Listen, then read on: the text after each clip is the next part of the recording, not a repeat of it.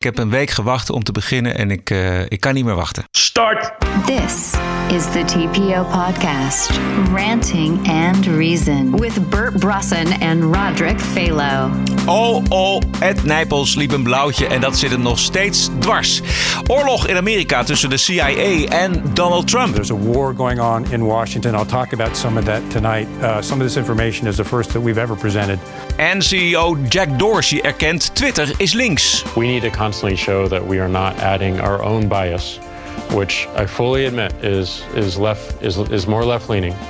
Hartelijk welkom bij aflevering nummer 81. TPO Podcast. Ja, het nieuwe muziekje is ook nog een beetje wennen voor mij.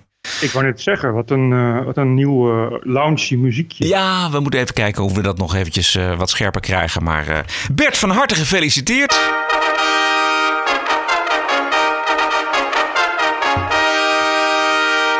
Met de nominatie. Oh, oh ja. ja, dankjewel. Jij ook, Roderick. Ik weet dat dit uh, ja, toch een uh, droom voor je is die in vervulling is. Ja, vooral de uitreiking, Bert. En ik weet dat het ook een droom voor jou is, maar die gaat dan weer niet in vervulling. Want ik heb, volgens mij heb je, heb je, al afgemeld, is het niet? Ik, ik heb me uh, offline afgemeld. online, online aangemeld. Ja. En het, ik ben precies het tegenovergestelde. En daarom passen wij op een of andere manier toch wel een beetje bij elkaar. Want ik heb namelijk mijn vakantie, althans het einde van de vakantie, heb ik twee dagen vervroegd. Dus ik heb een uh, nieuw ticket moeten kopen. Omdat ik er daar namelijk wel bij wil zijn. Namens ons en namens al onze donateurs. Nou, en misschien is uh, Adam er wel ook. Ja, dat zou leuk zijn. Uh, Adam Curry van de No Agenda Show. Maar bedoel, stel je voor dat we iets winnen en dat we er niet zijn. Ja, dat, dat, is toch, dat lijkt me toch niet leuk. Beroering in klimaatkringen en bij de VVD en in de showbizland Nederland. Ed Nijpels bekend namelijk bij een Vandaag Vandaag dat hij een verhouding heeft gehad met Linda de Mol. Luister goed, want er staat wat wind. Nou, mijn eerste relatie in de mediawereld was, uh, voordat ik getrouwd was, was uh, Linda de Mol. zeg je me nou? Goed bewaard geheim. Ja, maar nu niet meer. Nee. Maar ik was uh, fractievoorzitter en John de Mol senior belt mij op. En die zegt, Ed, zou jij de gouden haarpun willen uitreiken? Een paar dagen later belde John op en zei, god, zou je er bezwaar tegen hebben als mijn dochter, Linda, als die jou prijzen komt overhandigen, dat ze ik uitreiken? Ja, prima. Ja, ja, ja. En zo leerde ik Linda kennen. Ja, Ja, dit, dit, dit, heeft toch iets heel treurigs en iets grappigs. Want Linda de Bol die ontkent uh, dat zij een verhouding heeft gehad met Ed Nijpels. En haar PR-dame die zegt dat zij uh, zeggen en schrijven één keer uit eten zijn geweest met elkaar. En dat het daarbij gebleven is. Dus de grote vraag is, uh, hoe komt Ed Nijpels bij het, de gedachte dat hij zijn eerste grote liefde Linda de Bol is geweest? Ja, sowieso Ed Nijpels. Wat zijn, wat zijn jouw gedachten daarover Bert? Kom op. Ik, mijn gedachten zijn Ed Nijpels. Dus, ik bedoel, als je het echt... Weet je, als je, als je een, een icoon wil van, van, van, van het echte het echte serieuze uh, uh, houtaine bralgehalte van de VVD moet je Ed Nijpels nemen. Dit is, dit is iemand die op zijn veertiende al in een uh, double-breasted uh, marineblauw pak met gouden knopen liep. Laat ik het zo zeggen. ik ken hem omdat hij... vroeger had ik een, een, een vriend en dat was zijn privéchauffeur. hij reed in een hele dure auto. hij, hij moest dus uiteraard elke dag heel ver door het land. Uh, en, en, mijn vriend, die, die toen waren we een jaar of, of twintig, die was dus zijn privéchauffeur. Dat was gewoon een bijbaan. Hij had gewoon studenten, uh, die waren, zijn, uh, waren als zijn privéchauffeur. Ja. nou ja, daar heb ik dan wel anekdotes gehoord. Hoe Ed Nijpels dan ook met zijn, met zijn personeel, met zijn secretaresse omgaat. Maar ook hoe die in het leven staat en dat dus ook zo vormgeeft. Nou, laat, ik zeggen dat het, het idee van een, uh, van een, van een soort van uh, hoger aangeslagen, zelfbedachte elite, dat is wel ongeveer wat in Ed Nijpels zit. Dus ik kan me heel goed voorstellen dat hij als, dat hij dit ook, kan hij dit net zo goed verzinnen en maakt er gewoon iets van uit. Het is gewoon een mooi, mooi verhaal. Mooi verhaal. En het gaat mooi om wat hij ja, ja, begrijp, begrijp, ik. Maar wat jij omschrijft is iemand die uh, door het land trekt en dan uh, toch op een of andere manier of bluft of zijn hart lucht. Maar wat zijn de verhalen die jij gehoord hebt? Wat is bij jou, wat is jou bijgebleven uit die tijd? Nou ja, dus, dus iemand die, die, die onbeperkt bluft, omdat je gewoon altijd een goed verhaal moet hebben. En daar kom je. Kijk, als jij, als jij, jij of ik dat doet, dan krijg je daar toch op een gegeven moment gezeik mee. Zeggen mensen, ja, die uh, Velo en die Brussen, dat alles wat die vertellen is gelul. Zo, maar bij dit soort mensen, ja, het, dat glijdt ook weer. Ja, het, is typisch VVD Teflon. Weet je? En, en, maar dit zijn echt, ja, dit is wel. Uh, dit is, het is een, echt een alfamannetje op de apenros. Dus altijd een goed verhaal. En nu is het Linden de Mol. Maar waarschijnlijk vast ook wel iets meer zitten dan alleen maar uit eten. Hij heeft ongetwijfeld geprobeerd haar in bed te lullen. Het lijkt mij ook iemand die, eh, die dat uh, uh, ja, graag doet. Dus toch altijd weer een extra over extra trofee in je, in je grote trofeeënkast, zou ik maar zeggen. Ja, precies, ja. En, maar, maar het kan ook zo zijn, dat is een beetje mijn theorie, dat het niet gelukt is. Dus dat het wel bij één keer uit eten gebleven is. En dat hij, dat hij eindeloos heeft gefantaseerd over hoe zou het toch zijn geweest als het wel was gelukt. En dat hij dan vervolgens, ja, dat het zo is blijven hangen op die harde schijf bij hem, dat hij op een onbewaakt moment in een auto met een camera en uh, nou ja, zeg maar een soort van zomereditie van één vandaag. Er moet een antwoord komen op een of andere manier hij heeft wel echt wel de verkeerde vijand. Linda de Mol, volgens mij is haar woord voor is, volgens mij is dat niet gewoon Xenia Kasper en dat soort, dat soort mensen. Die, dat zijn wel echt de, de mensen die om Linda de Mol heen zitten. En Linda de Mol zelf ook, daar ken ik wel wat van mensen vandaan. Maar dat zijn toch wel serieuze pitbulls. Uh, en dat zijn niet de mensen waar, uh, waar, je, uh, waar je makkelijk even zomaar iets kunt flikken. en Linda de Mol is wel ook niet iemand die dit soort dingen heel leuk vindt. en als haar broer het ook niet leuk vindt, nee kon het wel eens zijn dat Etje daar uh, nog in elk geval iets mee te maken heeft. Het is, het Nijpels natuurlijk wel verder te machtig of zo. Het is niet dat hij een bom onder zijn auto krijgt of uh, ontslagen wordt, weet ik veel wat. Maar ongetwijfeld uh, gaat hij hier wel iets op terug horen, ja. De vakantieperiode is bijna afgelopen in Nederland. vandaar dat er nog maar heel weinig nieuws is. Dit was een beetje, was een beetje het belangrijkste. Plus nog iemand die heel erg goed kan zwemmen in het noorden van Nederland. Gods alle Jezus. Ja, daar, ik, ja. de, half Nederland is, is, is als een soort mos leeggestroomd. Over het feit dat iemand, iemand een Elfstedentocht schaats, maar dan zonder ijs. Serieus. En dan faalt. En dan is hij een kanjer en moet hij worden gehuldigd. Ja, nou, terwijl hij het niet heeft gehaald. Ja. Het, is, het heeft iets heel kneuterigs. En, en dat uh, is ook wel weer aandoenlijk op een of andere manier. Dat, dat, het, dat dit dan het wereldnieuws is. Het is niet groot. Nederland leeft mee. Maar nou goed, wij, wij besteden er verder geen aandacht aan volgens mij. TPO Podcast. Goed, dan richten wij ons eventjes uh, richting het westen. En daar zien wij een fascinerend gevecht gaande in Amerika tussen de Amerikaanse president en de Deep State. Een soort schaduwregering van ambtenaren, veiligheidsmensen, directeuren van CIA, FBI, NSA, voormalige directeuren. Kort verteld, president Trump is voornemende de security clearance af te nemen van tien hoge ambtenaren en ex-ambtenaren. En bovenaan het lijstje staat de voormalige baas van de CIA, dat is uh, uh, John Brennan. Die was de baas van de CIA onder Barack Obama. En we horen hem ook zo meteen, maar eerst even voor het begrip van de veiligheidsbevoegdheid, de uitleg wie het krijgt en wie het verliest. This is not all military business. For example, there could be economic information or infrastructure details or negotiations with other countries which might be considered highly sensitive and fall under this umbrella. But all of this has to do with active government service. So, why should anyone who's left the government retain his or her security clearance. Former employees of an agency have experience, they have institutional knowledge, and the people who take over for them may need that. Say you worked on some classified matter involving another country, and a new team comes in, they need to know what you did. This would assist the new team to be able to talk to you about the current situation as well. In addition, some private industries, defense contractors, for example, do work that requires private citizens to deal with sensitive government matters. So having a security clearance outside the government can also be useful. So, why would anyone lose or have their security clearance revoked?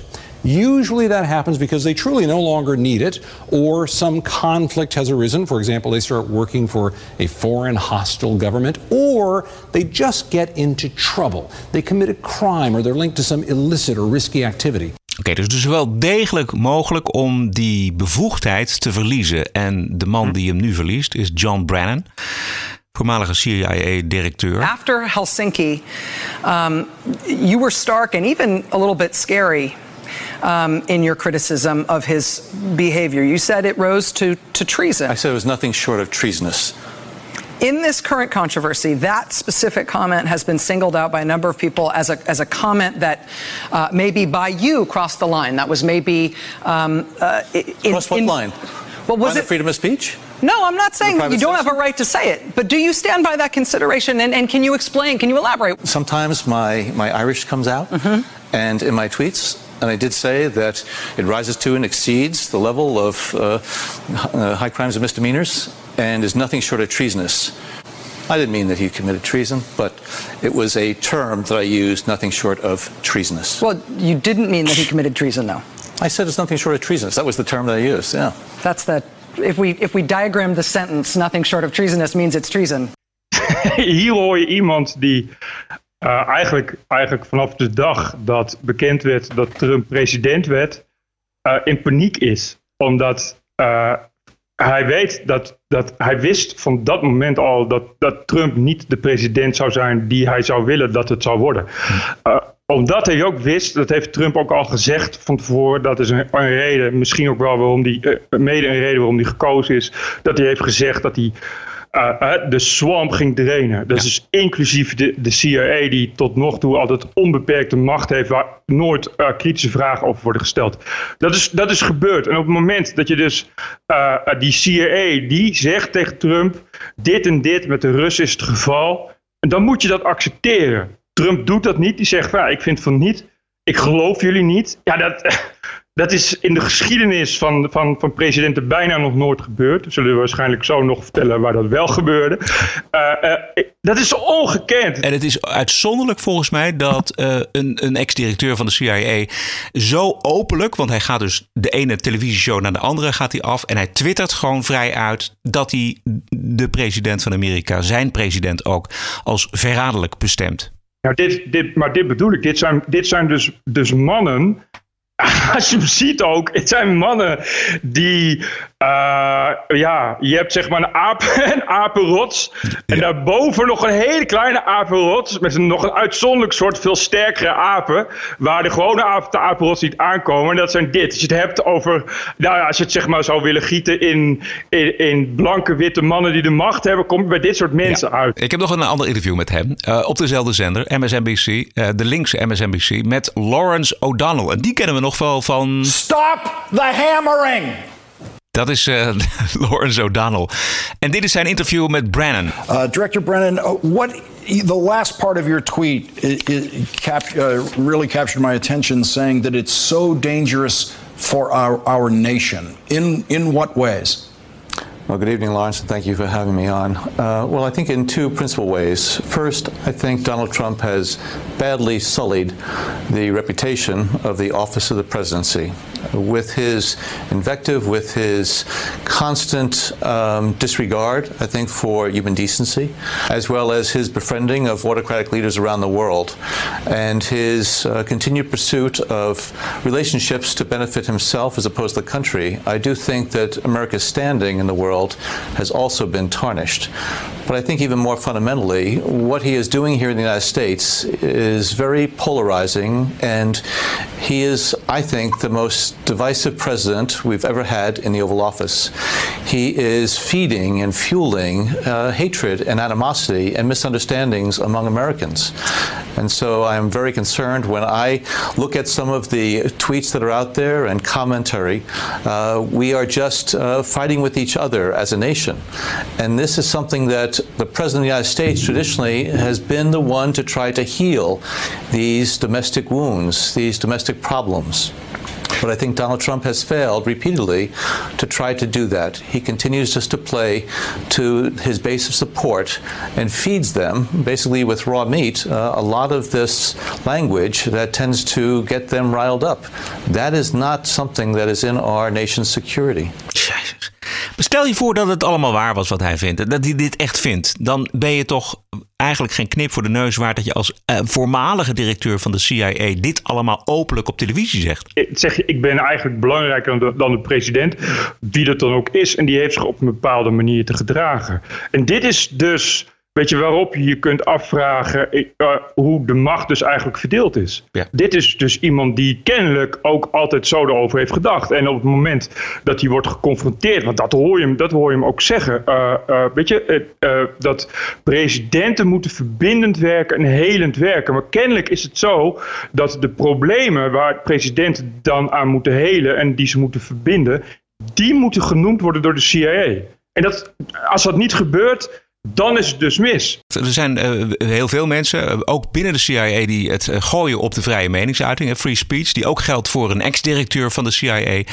hier is er nog zo een, Liam Panetta. Whether one agrees or disagrees with what John Brennan said is not the issue. We have something called free speech in this country.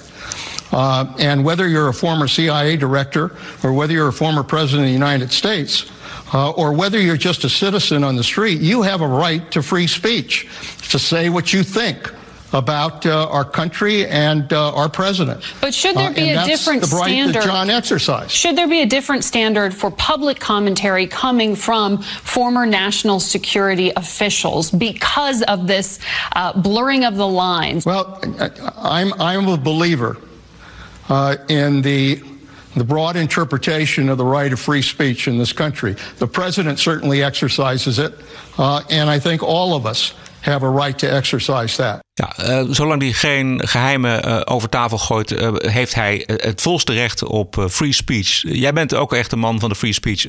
Bert, ben je het daarmee eens? Nee, ja, ik bedoel, uh, ik zal hem ook absoluut het recht op free speech niet uh, ontzeggen. Het, het, is alleen zo dat ik denk dat als er als het andere omstandigheden waren en, en een, andere een andere president, dat zo iemand dan had gezegd van ja, ik kan er niet te veel op ingaan. We, hè, wegens de gevoeligheid van, van, van, van mijn positie. En als uh, de president iets twittert waar ze niet mee eens zijn, dan is de free speech vaak moeilijk te vinden. Dan uh, moet er meteen aan een impeachment gedacht worden. En nu komt het hun uit en is die free speech kennelijk ineens wel heel belangrijk. So far, so good. Maar wat ik merk is, is dat je heel erg merkt dat hier iemand persoonlijk geraakt is. En daardoor ineens alle registers opentrekt. Ik heb een paar Republikeinse senatoren op een rijtje gezet die met de tegenargumenten komen. Uh, we beginnen met Rand Paul. He leaked information that came out in the media that we Dit gaat over Brennan. had a double agent in Yemen. Remember when we were going after the underwear bomber? There was a there still is a bomb maker in Yemen. He leaked that to the media. To people, Richard Clark, who had a security clearance, and then he went on television saying, Oh, not to worry, we have a double agent in Yemen. The double agent was still there, and he put that agent's life at risk. John Brennan should have been fired for that alone. There's also a question of whether he lied to the House Intelligence Committee when he said he did not know who paid for the, the fake Trump dossier. He said, oh, I didn't know. So there's two possibilities. He's either lying or he's incompetent. The thing is, is that you know you look at the a guy who called the president treasonous. So the commander in chief he calls treasonous, and he's apparently that would be advocating for the death penalty for the president, and yet he still wants access to the nation's secret. You know, uh, crazy. Yeah. Ja, dat bedoel ik. Jezus, ik bedoel, ja, hoe, hoe ver wil je gaan dat je iemand, je, je wil de mensen die je zoveel clearance geeft, want het gaat echt nogmaals om, om top-level clearance, hè, wat maar echt heel weinig mensen hebben in de VS. Ja. Het is wel natuurlijk de meest gevoelige zaken. Ja, je wil daar wel een bepaalde, bepaald vertrouwen in hebben. Nou, dat heeft de president natuurlijk nu niet meer. Nee. De, de vraag is waarom die mensen zo ontzettend gebrand zijn op die veiligheidsbevoegdheid. En dat heeft onder meer te maken met dat mensen met die bevoegdheid zich veel beter kunnen verkopen als consultant met opdrachten bij de overheid en met het bedrijfsleven. Luister even naar de woede van iemand met die security clearance. Die wordt aangepakt door een bekende zwarte Trump-supporter. A lot of these people that have these security clearances, and this is the secret in, in, in the swampy Washington, D.C., they have them and they keep them because it's profitable for them after they leave government. Because if you have a security clearance, especially high level security clearances, your contracts and your consulting gigs pay you a lot more money because of the access that you have. I hope the president continues to do this, and I hope he adds Omarosa to the list because if she has a clearance, she too, because of her actions, uh, should have it revoked. Well, I, I, don't know if I'd put Omarosa in the same category of the 75 people who signed those letters, but Phil Mudd, I, I imagine you want to react. Profitable, Paris. When I am requested to sit on an advisory board, let me ask you one question. How much do you think I'm paid to do that at the request of the U.S. government? Give me one answer, and you got 10 seconds. How much? I'll give. I'll ask you a question. How much are you paid for your Answer consulting the and question. contracting gigs? For, for being a for I being have no former contracts official? with the U.S. government that pay money. I'm not talking. Zero. And this is the thing. When I'm I not talking I'm about what the asked to federal offer government advice to the U.S. government, Phil, I let's be honest. zero. Phil, let's be That's honest. it. I'm not talking about your role with the federal government. I'm talking oh, about Oh, the contracts contracting about? gigs that You you get about from being a consultant and a contractor. The consulting firms that they form and that you all get is because you get more money when having a consultant for, for having the security clearance. That is Stop acting like that doesn't happen. I have That's zero consulting relationships with the U.S. government. Zero. I'm not talking, Phil, that's a good talking point. I'm not talking about relationship with the government. I'm talking about in the private sector. When you have a security I clearance have and you zero keep it, relationships with the private sector that involve my security clearance. Zero. I get Well- zero dollars from consulting companies that deal with the U.S. government. Are we clear? Well, I will be clear in saying that everybody in Washington, D.C. knows if you don't want to be honest about it, that's on you. But if you have a security clearance and you keep it, you We're get done, more Jim. money to We're have done. Get out. It. It's not your show, so I'm staying right here. and this is Don't be so defensive about Get this. out. Don't be so defensive about this. Your voice is still here. You can still do whatever you Folks, want. let's- let's but the politicalization of the intelligence community under this administration, with the people coming on here every day, tweeting and talking about this administration, you all have made it about politics, not the president. Ja. De, de, de venijnigheid en de woede spreekt boekdelen. wie waren dit? Dit is een, eh, zo- zo'n eh, een, een contractor. Moet je, moet je naam hebben? De andere, wie stelde die vragen? Dit is een, een soort Amerikaanse Trump-supporter en zijn naam is Paris Dennard. En die was uitgenodigd en die zat tegenover eh, dus eh, ja, zo'n man met eh, security clearance. Dus iemand met Uh-huh. die bevoegdheid. En ehm, daar ging de discussie over. En die man voelde zich dus heel erg aangevallen omdat die eh, soorten Trump-supporter zei van ja, maar het levert, het levert jou gewoon veel eh, lucratievere contracten op. Bij de overheid of bij het, bij het eh, bedrijfsleven. En daarom zijn jullie zo erg gehaaid op dat je die bevoegdheid wil houden. Miljoenen levert het op Ja. als, je het goed, als je het goed doet. Als je, Ja. de, als je de juiste mensen te vriend houdt eh, en eh de juiste rug af en toe krabt, dan krabben ze jouw rug later weer terug. Onder andere door eh, inderdaad voor, voor, voor miljoenen aan te nemen in, in private, private firms. Die dankzij jouw gedrag zelf ook rijk zijn geworden. Omdat jij ze weer nieuwe contracten hebt gegund en noem het allemaal maar op. Dus dit, dat, natuurlijk ligt dat voor de hand. Natuurlijk is dat geld waard. Iedereen weet dat ook. Dat, is toch geen, dat lijkt me geen serieus geheim. Nee. Ik zat v- vanmiddag even te luisteren naar de No Agenda Show. En daarin vertelde eh, Adam dat hij komt. ah, Adam komt zelf ook uit een, uit een familie waarin mensen bij de overheid gewerkt hebben. En die dus ook aan tafel dingen moeten zeggen. Van ja, maar wacht even, daar kan ik niet over praten. Want of ik wil het je wel vertellen, maar ik kan het niet vertellen. Want security clearance. En het is ook, het is, het is ook, hij vertelde ook, het is een enorme status, statussymbool als je het Juist. hebt, weet je wel. En het, er zijn ook journalisten die het hebben. Een van de diamanten aan je kroon is die security clearance. Precies, precies. Dus ja, en bij mensen als Brennan is dat natuurlijk wel echt eh, een kras op hun ziel, vrees Ja, zeker. Ja. Hij is in één klap is hij gewoon stukken minder waard. De bottom line is toch, ja, dat is het gevecht tussen de deep state en de regering Trump. Er staat een geweldige presentatie online van een ex-medewerker van de CIA. Dat is klokkenluider Kevin Ship. Eh, de hele presentatie duurt zes uur lang. Hoe ver ben je, Bert? Ik heb, eh, ben nu, eh, ik heb, ik heb de helft. Maar, de, de eerste gedeelte is interessant, omdat hij dan helemaal eh, nauwkeurig uitlegt wat de deep state behelst en hoe, hoe de machten zich verhouden en wie dat zijn. Eh, en dat duurt dan ongeveer drie uur en dan gaat hij nog een keer drie uur ook hebben over de, over de surveillance state, bijvoorbeeld. Ter, ter illustratie, ik heb twee fragmentjes. Ik weet niet zo goed welke er klaar staan, omdat mijn machine niet helemaal goed werkt. Maar de ene gaat over eh, Kennedy en de ander gaat over eh, hoe ernstig hij in de gaten wordt gehouden. Even luisteren. There's a war going on in Washington. I'll talk about some of that tonight. Uh, some of this information is the first that we've ever presented. Uh, and as some of you know, I take a bit of a risk in doing this. Um, every time I do it, and we've been living this for about four years, but uh, it has to be done. Because this is so important what we're up against uh, in, in this country.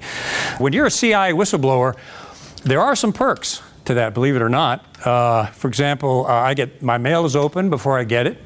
It's kind of nice. It's like, well, thank you for that. Uh, somebody's already been been in it. Uh, my cell phone turns itself on and off, uh, especially when I have these meetings. My wife will tell you, the cell phone will just come on right before we come and do this sort of thing.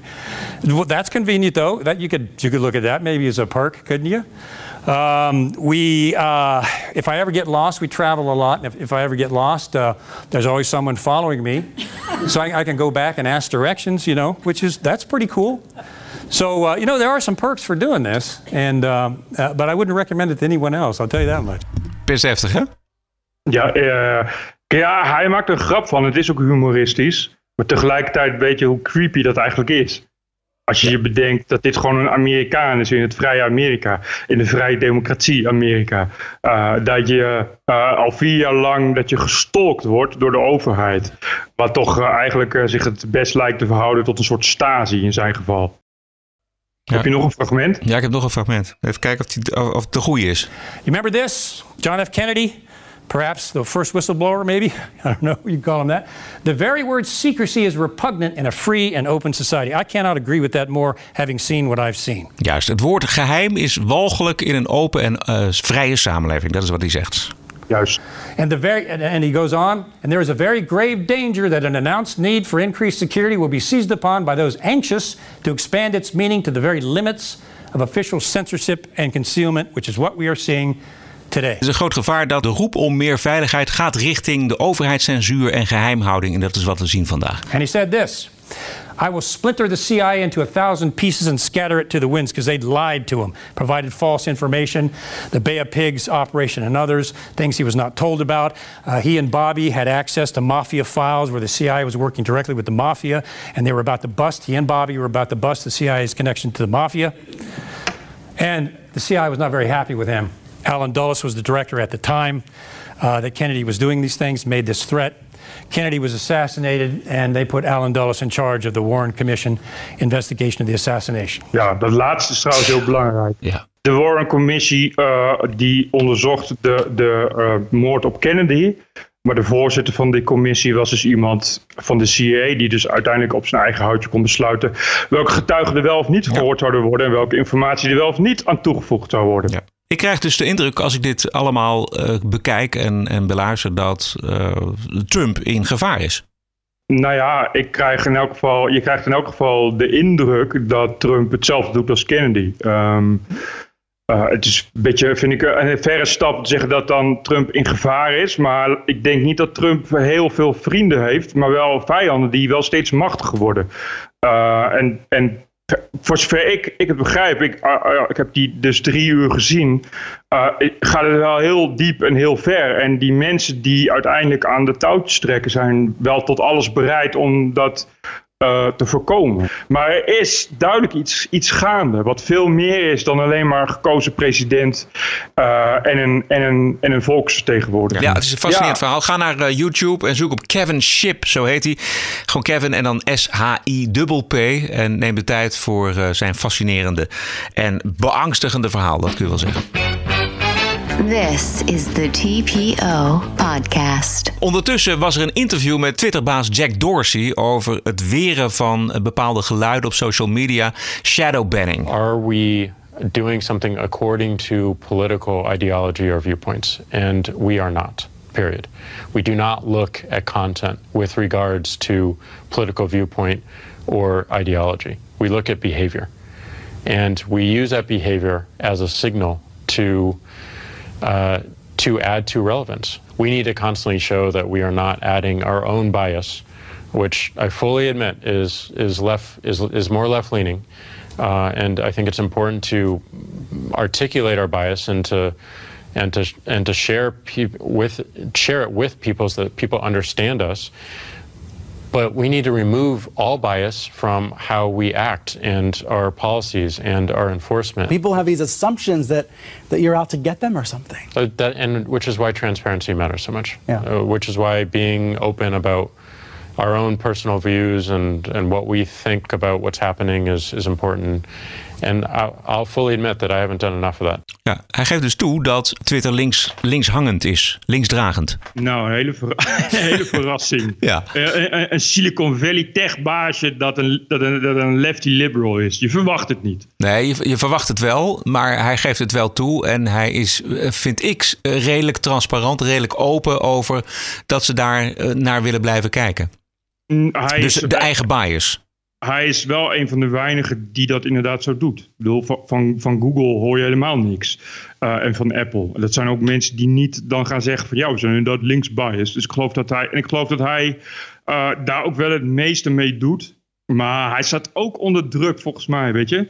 Ik, ik geloof zijn verhaal niet zo eh, dat het alleen maar om, om wat mensen doen gaan en niet om de inhoud. Er zijn mij te veel eh, eh, verhalen van, van, van conservatieve geluiden die zeggen dat ze worden, worden onderdrukt. En dat komt Op, Twitter? op Twitter. Maar het probleem is natuurlijk dat op het moment dat je zegt van ja, het gaat maar om wat mensen doen, kom je alweer snel op de grens. Van ja, op de vraag van, maar waar ligt de grens van wat mensen zeggen en wat, wat, wat, mensen doen? Je, dan krijg je dus, dus eh, het bekende verhaal van Milo, Milo Janopoulos. Ja, en van Alex Jones die- en Alex Jones. Moeten we die bannen? Nee, want ze doen niks. Je, ze doen niks verkeerd. En, en uiteindelijk is het toch, ja, eigenlijk doen ze wel wat. Want door wat ze zeggen, doen ze ook wat. En gaan mensen wat doen. En dat, het is dus een ontzettend ongemakkelijke, eh, eh, diepe spleet. waar hij dan telkens in terechtkomt. Maar ik vind het wel heel netjes dat hij er zo over praat. Ja, dat vind ik ook. De- eh, een, een, een- nog even over Alex Jones. Een, een nogal gênante vertoning bij het publiek van eh, Bill Mayer op eh, HBO. Mayer, Ja, ik heb het gezien. Heb je het gezien? Nou, laten we even, laten we even, laten we even luisteren. Because Alex Jones, uh, who is not my friend and who tells crazy lies about me, uh, is uh, thrown off Twitter, I think, and Facebook and a few other platforms. I think he's going to. Thank God. Thank God. Well, if you're a liberal, you're supposed to be for free speech. That's free speech for the speech you hate. That's what free speech means. We're oh. losing the thread of the concepts that are important to this country. Either you care about the real American shit or you don't. And if you do, it goes for every side. I don't like Alex Jones, but Alex Jones gets to speak. Everybody gets to speak. Sure. Sure. Je, je, je hoort ook zo die pijnlijke stilte. Die verwarring. Eh, wat, zegt hij nu? ja. En dit toont ook wel aan, hè? Dit toont ook aan hoe, hoe, hoe mensen vastzitten in het, in dat narratief. Dat je zegt, van, je, je zit bij, bij Bill Mayer en, en het is, dit is, ik bedoel, dit is, dit is entertainment op de zaterdagavond televisie. Dus het woord Alex Jones valt. Tuurlijk, we zijn allemaal blij dat Alex Jones weg is. Oh, oh nee, wa- wacht. Nu blijkt ineens dat het een bijzonderheid is dat een bekend entertainmentfiguur het opneemt voor de free, free speech voor iedereen. In notabene Amerika. En dan moet je ook nog erbij zeggen dat Bill Mayer hier 10 seconden gebruikt om het op te nemen voor zelfs Alex Jones. En daarna nog een uur gebruikt om Trump weer eens te bashen. Ja. Oh, maar goed. Het geeft aan wat voor publiek er zit. Het geeft aan wat voor publiek Bill Mayer heeft. Het, gaat, het is ook het publiek van alle late shows op de Amerikaanse televisie. Het is allemaal eh, progressive. Het is allemaal left-wing. Ik weet niet wie de gast was die riep: Thank God! Ja, en vrouw, weet ik ook niet. Maar, ja, precies. Maar je, je, je ziet daar al denken: hier moet ik op reageren op deze manier. Ja, thank God. Het, het is een soort, soort verwachtingspatroon wat zij al voor zichzelf uitstippelt. En daarom gaat het publiek ook klappen. Want dat is het verwachtingspatroon dat we allemaal laten zien dat we deugen. En heel blij zijn dat Alex Jones geweerd is. En dat er dan er niemand is die zich afvraagt: wacht even. Er, moet Alex Jones niet ook free speech hebben? Als ik hier vrij mag klappen, moet hij dan ook niet de alle ruimte krijgen om vrij te mogen klappen? Nou ja, dat uitgerekend Bill Mayer, of uitgerekend Bill Mayer heeft ook wel hele goede dingen. Maar ja, hij hoort wel bij de club hè, die, die zich inderdaad eh, regelmatig eh, eh, uitvaart tegen Trump, omdat het zo'n gemene, kwetsende president is, zou ik maar zeggen. Ja. Nou, wie dan tot die club niet behoort is eh Candace Owens. I actually think that Twitter is a bit of an anomaly. I don't I don't see them working in cahoots with Facebook and the other platforms. And I know personally that Jack Dorsey has reached out and Twitter has reached out to a lot of conservatives and had meetings behind closed doors in trying to at least begin talking about fixing this problem. Um, he actually has the biggest platform for for conservatives in general. I myself have had conversations with Twitter. Um, so I'm holding out a candle for Twitter and I'm hopeful that they are trying to make some changes. Um, not as nervous for them, but it is, as I said, the most important issue. Facebook is is a a problem. I think that they are trying to intentionally go against conservatives and silence voices. We saw this week with PragerU. I mean, is there a safer conservative platform uh, aside from their videos? Um, they are straightforward, they are direct, they are non-confrontational, and somehow they got banned and shadow banned from Facebook. That's Right. extremely problematic, even though Facebook did issue an apology.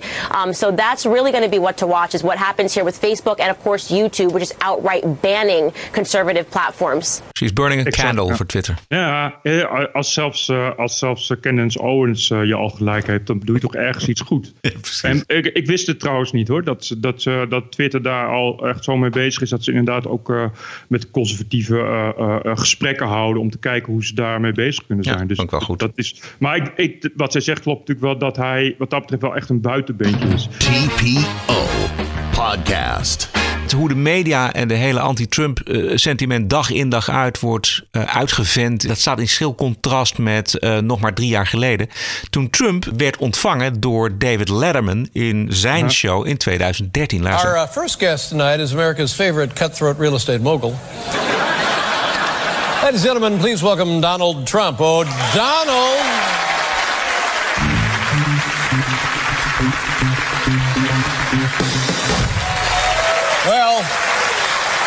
The government is uh, uh, back in business. They reopened it. Who wins, who loses, and who cares?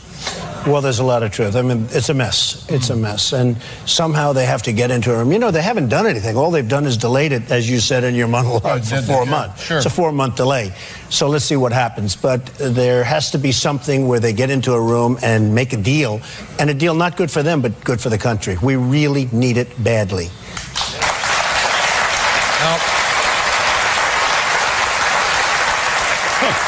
Hij krijgt gewoon applaus. Krijgt hij. Wauw, hij zegt gewoon dingen die hij nu ook zegt. Ja. Als iedereen eh, ja, misschien toch een tikje voeden. Dat hij eh, president is geworden wat gewoon niet de bedoeling was. dat is- Dan is iedereen boos. Ja, het is als een blad om een boom omgeslagen. Want hier is hij nog. Dit is 2013. Hier is hij gewoon populair. Hij is gewoon een zakenman. Die New York een beetje opknapt. Weet je wel. Een beetje een spannende man. Ook privé. Ehm, en dat is vanaf het moment dat hij de verkiezingen gewonnen heeft. Of eigenlijk daarvoor natuurlijk ook al in de campagne. Is het eh, als een, eh, totaal omgedraaid. En is dat hele sentiment rondom Trump in dit soort shows totaal veranderd. Bizar hè, dat contrast. Ja. Je, je merkt dat er gewoon echt een hele serieuze eh, woede, echt een soort, echt een hele serieuze diepe kwaadheid zich heeft vastgebeten in al die mensen uiteindelijk. Ja, omdat zij het niet geworden is natuurlijk. Nou ja, om, en dat kunnen ze ook niet meer loslaten. Eh, Bert, had jij nog een eh, onderwerp waarvan je zei van nou, dat moeten we echt eventjes behandelen? Nou ja, de, eh, Asia Argento. Oh, ja. De, de grote, het grote baken van licht was eh, ja, als MeToo voorttrekken. Omdat zij eh, toch eigenlijk het grote slachtoffer van eh, Weinstein was. Althans, dat vond ze in elk geval zelf. Ik heb, ik heb, een, ik heb, een, ik heb een fragmentje voor- ter, ter inleiding. Ja? Overnight, shocking new allegations against one of the Me Too movement's most prominent voices. The New York Times reporting Italian actress and director Asia Argento, the former girlfriend of Anthony Bourdain, arranged to pay $380,000 to Jimmy Bennett after the actor claimed he was sexually assaulted in a California hotel room in 2013 when he was just 17.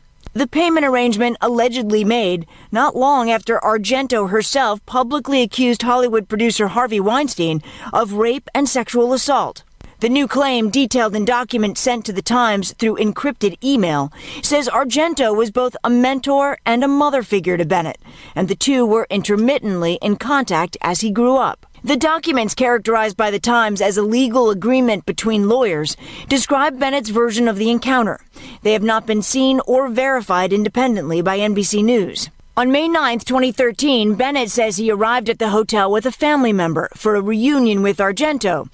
After asking the family member to leave so she could be alone with the actor, Bennett says Argento gave him alcohol and a series of notes she had written to him on hotel stationery. The documents say Argento then kissed Bennett, removing his pants and performing oral sex before having sex with him. Later that day, she posted to Instagram, Happiest day of my life, reunion with Jimmy Bennett.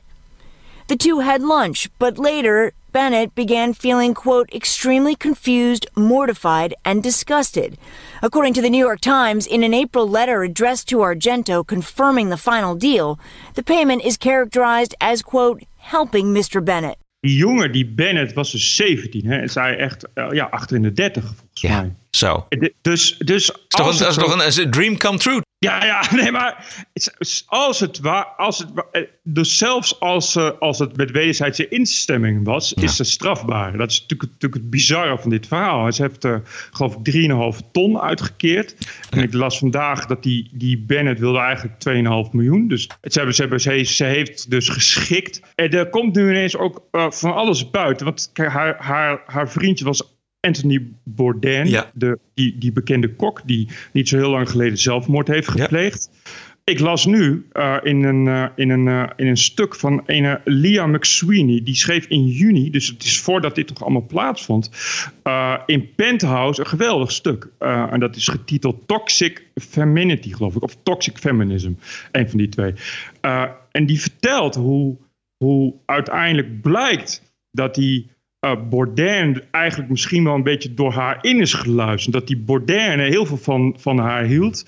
Terwijl zij uh, uh, openlijk met andere mannen ging. En dat die Bourdain er echt kapot aan is gegaan. Ja. en dat terwijl zij zichzelf in alles op de voorgrond heeft geduwd. Het is echt een heel smerig, vies verhaal. Van aan alle kanten hangt het aan elkaar. Ja, van maar, van ja, machtswellust en ja. ego's die hoger op willen komen. precies. Nee, maar dat, is, dat geloof ik ook. Maar de, maar de andere kant dus ook. Dus zo'n zo jongen van 17 die dan uh, na een tijdje denkt van... ja, maar dit, dit had ik eigenlijk niet gewild. Of dat verzint en denkt van nou, dan ga ik... Uh, dan eis ik 2,5 miljoen.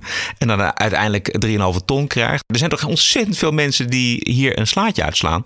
Zou je, heel, zou je zeggen? Heel veel mensen. En dat is dus, dat is dus het allerergste. Dat, maar wat die jongen doet, is natuurlijk echt de grootste fuck you die, die er bestaat voor zo'n, voor zo'n MeToo-icoon. Die jongen doet natuurlijk precies hetzelfde. Maar het is zo hypocriet en het hangt van hypocrisie. Precies, daar gaat het om. Ik, ja. ik zal uh, die link naar dat, het is een geweldig stuk. Naar die link in Penthouse, mind you, of all kwaliteitsbladen is de Penthouse waar het vandaan komt. Okay. Uh, die, die zo mooi uitlegt hoe, hoe dat allemaal uh, in de kaart is gestoken. Hoe dat allemaal is georchestreerd. En hoe daar uiteindelijk dus inderdaad, waaronder zij zelf heel veel rijkdom en, en macht mee heeft gegaan. Anyways, tot zover aflevering nummer 81. Uh, volgende week dus één keer een best-of podcast. Uh, ik ben even weg.